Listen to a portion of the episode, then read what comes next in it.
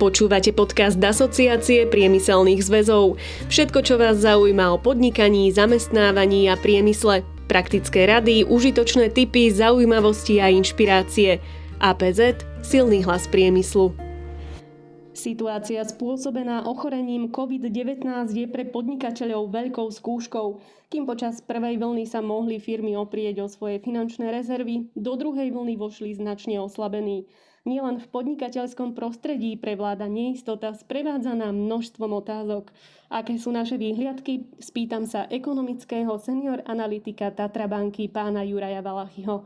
Pekný deň. Dobrý deň. Pán Valachy, ekonomická kríza, napríklad tá, ktorú sme zažili v roku 2009, bola súčasťou prírodzeného ekonomického cyklu. Bolo teda možné ju nejakým spôsobom predikovať, tým pádom sa na ňu dalo podľa možnosti aspoň čiastočne pripraviť.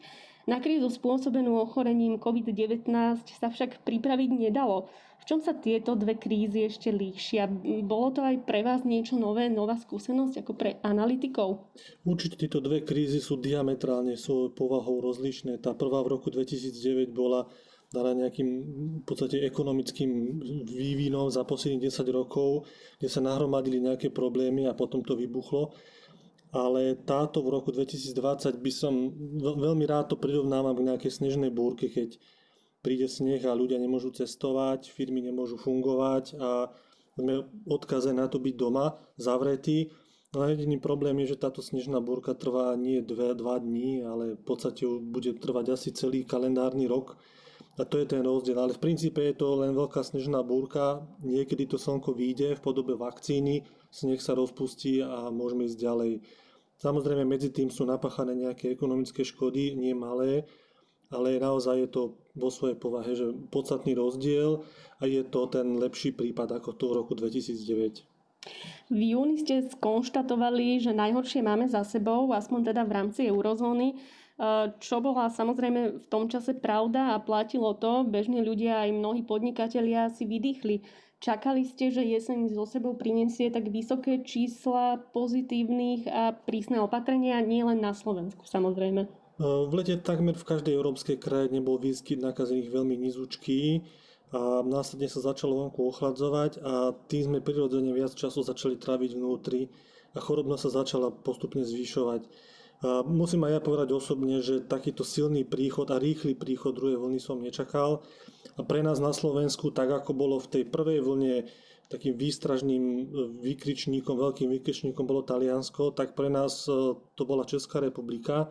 Bolo v úvodzovkách dobré, že to bolo tak blízko, rozumeli sme tým problémom, vedeli sme si ich predstaviť aj u nás. A teraz vidíme, že potom neskôr sme videli tento vývoj aj u nás a teraz vidíme v ostatných európskych krajinách. Takže ten taký scéna je môj osobný o, o pokračovaní voľného letného režimu skončil a mm, nejaké zlepšenie, čo sa týka tejto choroby, môžeme čakať len za, za dlhé obdobie. Niektoré podniky fungujú bez strát od začiatku krízy a pandémie, ktorá teda sa naplno prejavila u nás v marci. A niektoré firmy kríza nezasiahla takmer vôbec a fungujú na 100% iné sú naopak na pokraji bankrotu. To, čo ale určite zaujíma obe skupiny, sú výhliadky do budúcnosti. Predvydateľnosť je pre, pre podnikanie naozaj kľúčová. Čo nás čaká v najbližších týždňoch až v mesiacoch, aj v kontexte nariadení, s ktorými prichádza vláda? Ešte predtým, ako vláda formálne naozaj obmedzila pohyby ľudí a doslova zatvorila nútenie niektoré prevádzky, tak už sme videli, že ľudia sami od seba začali obmedzovať pohyb už na konci septembra, okolo 24. septembra plus mínus. Bolo to vtedy, keď denné počty nakazených atakovali zhruba 500 ľudí. Dnes viete, že máme teda v čase nahrávania tohto podcastu tie čísla sú okolo 2000 a viacej. Takže už sami ľudia sami od seba začínajú vnímať riziko infekcie a menia svoje správanie bez toho, aby to vláda nejakým spôsobom obmedzila alebo nariadila. No a potom došlo teda v polovici oktobra to, že vláda úradne zakázala pohyb a úradne zavrela e, také problémové prevádzky. A preto sme boli aj my nútení v podstate zmeniť prognózy na ďalšie mesiace, ale čo je dobre, že nie veľmi radikálne. No, e, my predpokladáme, že počas týchto chladných mesiacov, to znamená, že minimálne do marca budúceho roka budú plus minus zavreté reštaurácie kultúrne, športové podujatia aktivity. Samozrejme vláda vždy sa bude snažiť možno aj, aj pod tlakom podnikateľov nejakým spôsobom vymyslieť spôsob, ako by mohli fungovať aj v tomto režime, ale možno aj niečo vymyslia, nejaký spôsob, ale bude to len naozaj zachraňovanie tej tragickej situácie a v princípe z pohľadu ekonomiky fungovania tržieb budú v hlbokých, hlbokých červených číslach. Zároveň ale predpokladáme, že aj tie obchody a služby pre poobyvateľov zostanú otvorené počas tohto obdobia takého dnes. To znamená, že budeme si môcť, keď to jednoduším, kúpiť topánky a kabát nový. Budeme si môcť aj ďalej môžeme môcť chodiť normálne sa, sa ostrihať ku kaderníkovi, ale, ale zrejme aj ten dopyt nebude veľmi veľký pre týchto, pre týchto prevádzkach, ktoré budú formálne môžu fungovať, ale ten dopyt ľudí nebude určite taký, ako by bol bez e, choroby. Čo je dôležité pre podniky je, že zatiaľ som nepočul nejakú diskusiu či už na Slovensku, alebo dokonca aj v Čechách, kde je to že o mnoho vypuklejšie, že by vláda obmedzila um, zamestnancom chodiť do práce, pretože to je to úplne najkrajnejšie riešenie, ktoré existuje, že to je ten pravý lockdown, že ľudia sú zamknutí dole vo svojich bytoch, domoch, tak ale o tomto sa vôbec nediskutuje. To znamená, že toto nebezpečie by som na teraz úplne akože dal zo stola preč, ale je pravda, že nejaké formy testovania si už aj dnes podniky robia sami, pretože ide o ich schopnosť ďalej fungovať a plniť objednávky.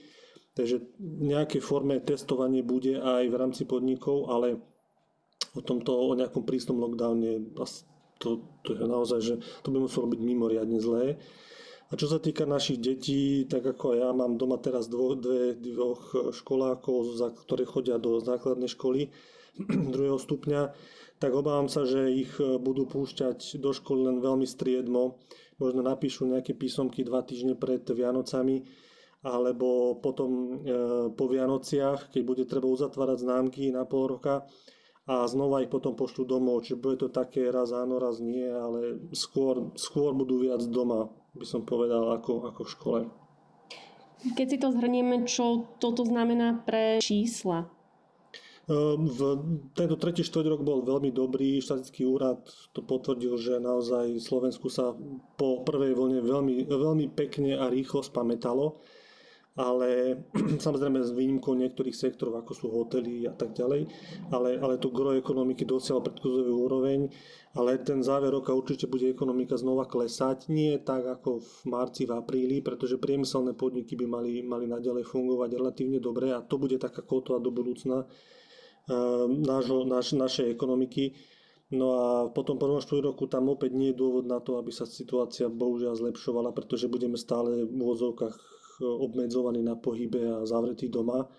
A potom možno s príchodom vakcíny v druhom štvrť roku, keď už tie rizikové časti populácie budú zaočkované, počasie si bude umožňovať lepšie um, pobyty vonku, aj povedzme, že na terasách reštaurácie alebo niečo také, takže musíme ešte vydržať, vakcína je za rohom a, a musíme vydržať ešte pár mesiacov. Poďme sa troška bližšie pozrieť eh, na priemysel. Vy už ste naznačili, že priemyselné podniky naozaj veľmi promptne zareagovali na pandémiu a spustili si internet procesy, ktoré ochraňujú ich zamestnancov eh, proti tomu, aby sa nakazili a aby sa teda ochorenie šírilo ďalej vo fabrike, kde sa denne teda stretávajú stovky a v niektorých prípadoch až eh, tisícky ľudí. Slovensko patrí medzi najpriemyselnejšie krajiny Európy a kondícia priemyslu je veľmi dôležitým aspektom vývoja nášho hospodárstva. Ako na tom aktuálne sme v priemysle? No, priemysel na Slovensku tvorí asi štvrtinu našej ekonomiky, čo je e, podobne veľké číslo ako v Českej republike alebo v Nemecku. E, náš priemysel takmer všetko exportuje na západné zahraničné trhy, takže tie priemyselné podniky vyrábajú tovary, ktoré majú alebo teraz nie sú naozaj prísnu, prísnu svetovú kvalitu a, a vedia aj spolahlivo dodávať. Preto toto naozaj odvetvie je naozaj kľúčovým odvetvím Slovenska a môžeme byť na ňu aj právom hrdí. Je pravda aj to, že do budúcnosti ako priemysel ako taký sa bude musieť viac orientovať na výrobu s vyššou pridanou hodnotou, podporovať výskum a inovácie. To je taký ten dlhodobý výhľad, že priemysel je dôležitý, je veľmi na, na svetovej úrovni a dôležitá. A, a som rád, že ako ekonóm, že máme takýto silný priemysel na Slovensku. Keď ale teraz prejdeme mm, na, tých, na tie ďalšie mesiace, čo nás asi čaká, tak naozaj z tých údajov, ktoré máme za október, či už je to spotreba elektríny, e, rôzne také iné indikátory, ktoré nám hovoria, ako vyzerá život, či už na cestách, nákladná doprava a podobne, život v priemyselných podnikoch, tak vyzerá to stále veľmi dobre. A čo je dôležité, je, že takto dobre to vyzerá aj v celej Európe a dobre to vyzerá, ešte lepšie to teda respektívne vyzerá v USA, v Spojených štátoch amerických aj v, dokonca v Číne. Takže toto nás naplňa takou, taký, takým optimizmom, že teraz sa zdá, že priemysel môže byť taká kotva ďalšieho vývoja, že by mohol fungovať pomerne dobre. Zrejme sa trošku oslabí aj pod tlakom lockdownov alebo teda nejakých takých mekších, mekších e, opatrení v celej Európe, ale mohol by fungovať dobre aj v ďalších mesiacoch. A, a, a v tomto som, tomto som optimista a toto je práve to, čo bude rozdielovať e, alebo, alebo bude rozlišovať tú prvú a druhú vlnu zavretia ekonomiky na Slovensku.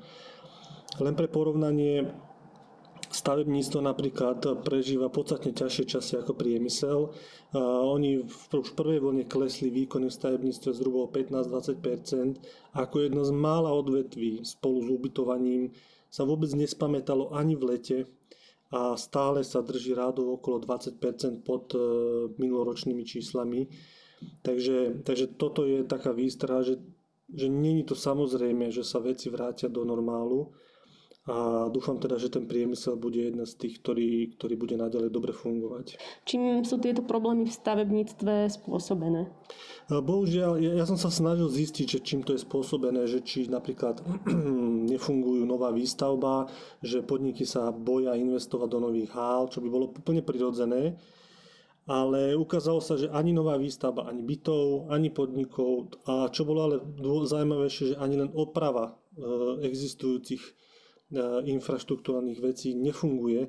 To znamená, že naozaj to je zakliaté celé a možno, že naozaj teraz niekto, kto zvažuje postavať novú továreň alebo urobiť si nejaké rekonštrukcie, tak možno je dobrý čas o tom pouvažovať, že dneska zrejme stavebné firmy majú voľné kapacity a mohli by, mohli by možno, že pristúpiť aj na nejakú lepšiu cenu pri, pri rekonštrukciách a, a podobne. Niektorí hovoria, že nemajú dosť zamestnancov zo zahraničia, ale, ktoré, na ktoré boli zvyknutí, ale údaje o pracovníkoch z zahraničí to nepotvrdzujú, takže naozaj zrejme je problém na strane dopytu. Takže ako ste povedali, najhoršia situácia je v stavebníctve. Možno v ktorých e, iných e, odvetviach priemyslu to ešte nie je také rúžové a kde je naopak tá situácia dobrá?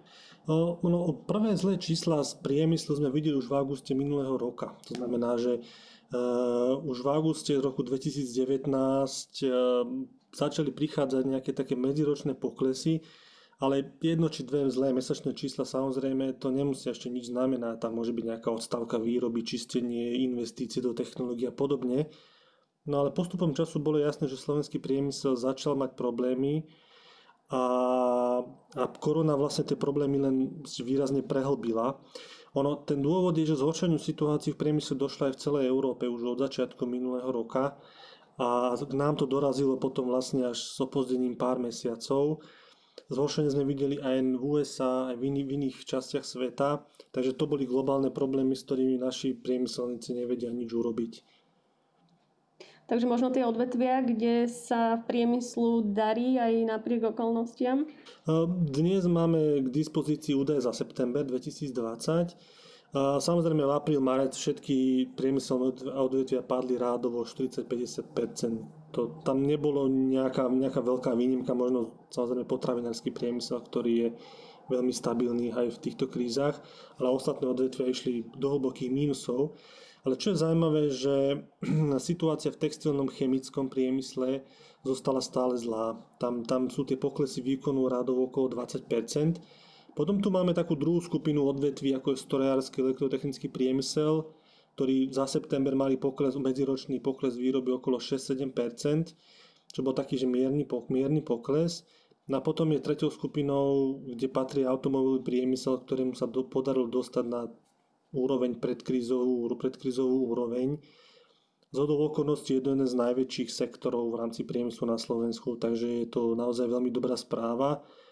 Ono, to, že priemysel na Slovensku dosiahol predkrizové úrovne sa nám opäť môže zdať ako samozrejme, ale Samozrejme to nie je, pretože aj v iných častiach, napríklad v Čechách sa to nepodarilo. Takže naozaj toto je zásluhou toho, že podniky boli v dobrej kondícii a, a podnikatelia vedeli veľmi, veľmi dobre preplávať touto krízou. Samozrejme, priemysel vytvára aj značný počet pracovných miest na Slovensku. Čo kríza urobila, prípadne čo ešte môže urobiť práve s pracovnými miestami? Tak ako som vravil, že určité utlmenie výroby sme videli už od augusta minulého roka, tak toto sme videli aj na zamestnanosti v priemysle.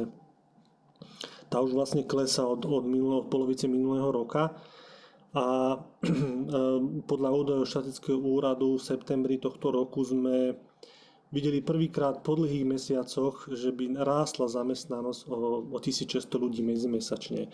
A samozrejme je to medzimesačné číslo, ktorému nemôžeme prikladať nejakú veľkú váhu, pretože medzi tým od, od krízy, od, od covidu bolo prepustených takmer 44 tisíc ľudí. Čiže naozaj tých plus 1600 po tých minus 44 tisíc je len, len naozaj to môžeme hovoriť o tom, že snáď sa to už zastavil pokles, pokles zamestnanosti. Čiže ten pokles výroby vidíme aj na, na, na, na pomerne vysokom prepušťaní.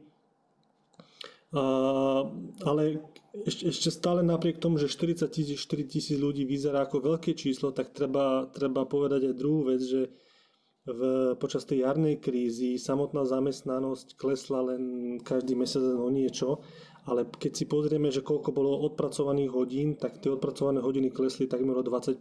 To znamená, že podniky podržali zamestnanosť veľmi výrazne, napriek tomu, že nemali zákazky, nevyrábali, podržali zamestnanosť, aj či už pomocou vlády, ale pravdepodobne viac pomocou vlastných zdrojov, za čo im treba akože pochváliť za toto, že, že, že nepremietli okamžitý pokles výroby aj do zamestnanosti čo im zase na druhej strane umožňovalo veľmi prúžne reagovať na nové, nové zákazky, ktoré prišli počas letných mesiacov.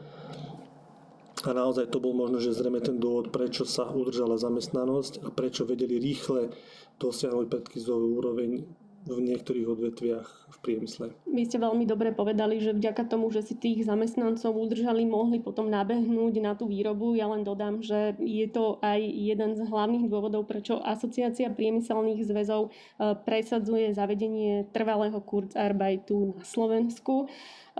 Poďme ešte k exportu, pretože Slovensko je naozaj výrazne exportne zameraná krajina. Trhy sú prepojené nielen cez vývoz produktov, ale aj cez veľmi bohatý dodávateľský reťazec. Ako to vyzerá v tejto oblasti? Tak e, našim najväčším exportným trhom je dlhodobo Nemecko. Tá informácia nie je nejak zásadne nová, vie to asi každý žiak na, na Slovensku. Ale čo je podstatné, že, že je to naozaj že suverénne číslo 1. Na druhom mieste Česko, ale ten objem, objem tovaru, ktorý je do Nemecka, je dvojnásobný oproti, oproti tomu, čo ide do Česka. 84% nášho exportu ide do krajín Európskej únie. Čiže Slovensko je že mimoriadne hlboko integrovaný do toho európskeho výrobného reťazca. A musím povedať, že o takom niečom sa veľa krajinám len sníva, že, že chceli by vyrábať tak kvalitne a tak dobre, aby mohli byť integrovaní do výrobného reťazca Európskej únie. To by vám určite ukrajinskí odborníci vedeli o tom, o týchto snoch ich veľa, veľa porozprávať. Uh, no ale napriek tomu, že teda tá jednotka Nemecko je stabilná, aj dvojka Česká republika, tak vidíme určité zmeny aj v exportných odvetviach.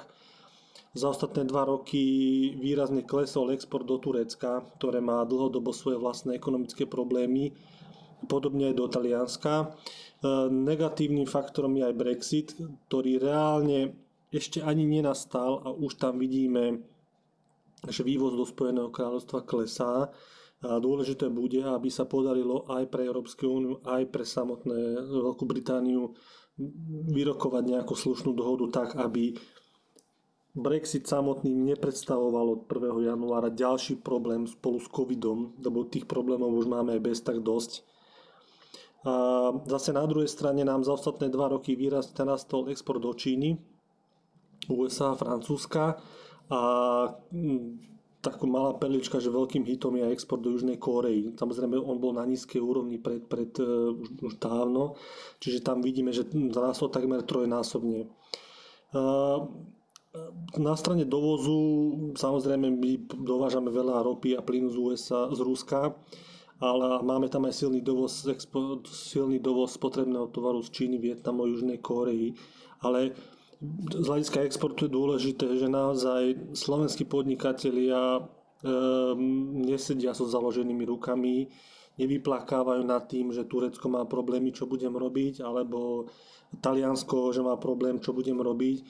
Veľmi aktívne sa snažia nachádzať nové exportné trhy a to, to, toto sa nedieje, že sa to udialo za posledný rok, dva. Toto vidíme priebežne za, za 10-20 rokov, že naozaj slovenskí podnikatelia v tomto smere robia veľmi dobrú prácu a vidie to na tom, že aj na, na tom, že slovenským priemyselným podnikom sa darí aj v časoch, aj v takých ťažkých časoch, ako je teraz je dôležité, že teda firmy sa naozaj vedia flexibilne prispôsobiť eh, podľa svojich možností, prípadne využiť tú krízu, lebo hovorí sa, že eh, šikovní ľudia práve tú krízu využijú vo svoj eh, prospech.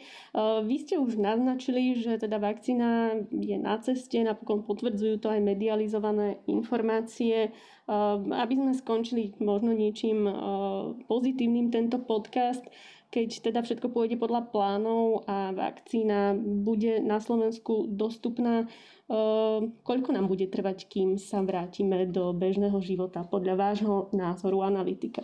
No, ja som ekonomický analytik, nie lekár, ale keď sa na to tak pozerám očami lajka v tejto oblasti, tak čo mňa ako ukludňuje je, že, je naozaj, že veľmi veľa vakcín eh, sa vyvíja a viacero z nich je v pokročilej fáze testovania. To znamená, že nehovoríme o nejakej jednej firme, ktorá vyrába vakcínu a buď bude alebo nebude, ale máme niekoľko vakcín, e, ktoré vyvíjajú rôzne týmy v rôznych častiach sveta. Aj to je dôležité, že jedna sa vyvíja v USA, viac menej druhá máme európsku, Rusko má svoju vakcínu, Čína má svoju vakcínu. Popri týchto hlavných je ešte ďalších kopec, kopec firiem, ktorých vyvíjajú. Takže toto ma náplňa takou, takou dôverou, že hádam jedna z nich alebo dve budú dobré. Možno nebudú dobré v prvom kvartáli, ale v druhom alebo treťom, ale naozaj sme blízko tomu, že nájdeme niekoľko spôsobov, ako, ako sa účinne zaočkovať.